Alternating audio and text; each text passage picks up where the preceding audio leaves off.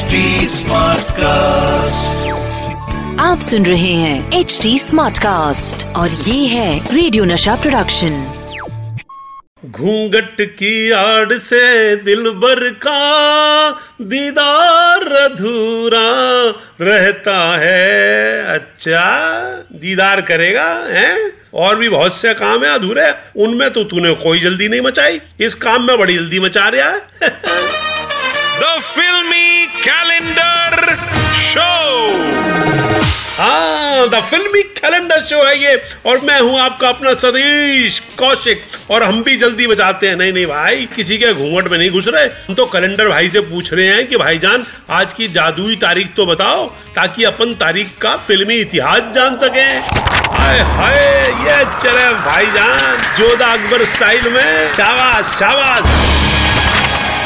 हाँ जी, और आज भाईजान जिस तारीख पर ठहरे हैं, वो है 26 मार्च उन्नीस सौ तिरानवे। समझे आप? मार्च का महीना फाइनेंशियल क्लोजिंग ओहो, बड़ी भागदौड़ होती है उस महीने में। मगर 26 मार्च उन्नीस सौ तिरानवे को सारे काम छोड़कर पब्लिक टूट पड़ी थी सिनेमा घरों पर, क्योंकि था इतना प्यारा सीधा सच्चा वो बच्चा, जिसे पब्लिक ने कहा था, अनाड़ी, वेंकटेश, करिश्मा कपूर, राखी, सुरेश ओबराय, गुलशन ग्रोवर, जॉनी लिवर, लक्ष्मीकांत बेरडे आए, हाय, क्या फ़िल्म थी? म्यूज़िक था, आनंद मिलिंद मेरे बड़े ही अच्छे दोस्त हैं, और डायरेक्शन है के मुरली मोहन राव का। दोस्तों, मार्च के फाइनेंशियल क्लोजिंग टाइम में आने वाली इस फ़िल्म ने रिकॉर्ड तोड़ बिज़नेस किया था। मगर क्या है ना, कि ये फ़िल्म सरप्राइज़ ब्लॉकबस्टर थी क्योंकि प्रोड्यूसर्स को और फ़िल्म इंडस्ट्री के जानकार लोगों को लगता नहीं था कि यह बहुत ज़्यादा चलेगी। पर इसने तो साबित कर दिया कि इंडिया के अनाड़ी लोगों के लिए बहुत स्कोप है भाई। हाँ हाँ अनाड़ियों, जरा तुम भी कुछ होप रख लो। हाँ हाँ। पहले इस फ़िल्म को ऑफ़र किया गया था मेरे दोस्त हँसी के राजकुमार गोविंदा को। मगर गोविंदा ने ये फ़िल्म छोड़ दी। क्यों छोड़ दी? ये मैं गोविंदा को आज रात को ही पूछ लूँगा। हाँ। मगर इसके लिए वेंकटेश बाबू को गोविंदा का शुक्रगुजार होना चाहिए शनिचर को, है?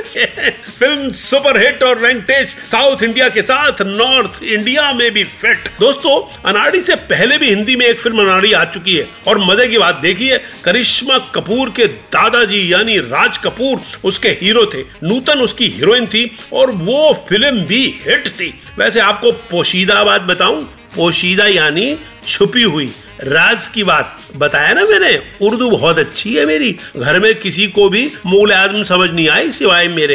हाँ हाँ हाँ। हाँ तो पोशीदा बात यह है कि ये फ़िल्म अनाड़ी करिश्मा वाली बेस थी उन्नीस सौ इक्यानवे की सुपर हिट फ़िल्म चिन्ना तंबी पे। और इस फ़िल्म को कन्नड़ और तेलुगु में भी बनाया गया और वो भी सुपर हिट रही। अयो साउथ, इडली, डोसा, लात और घूसा, film to samosa, everything fantastic.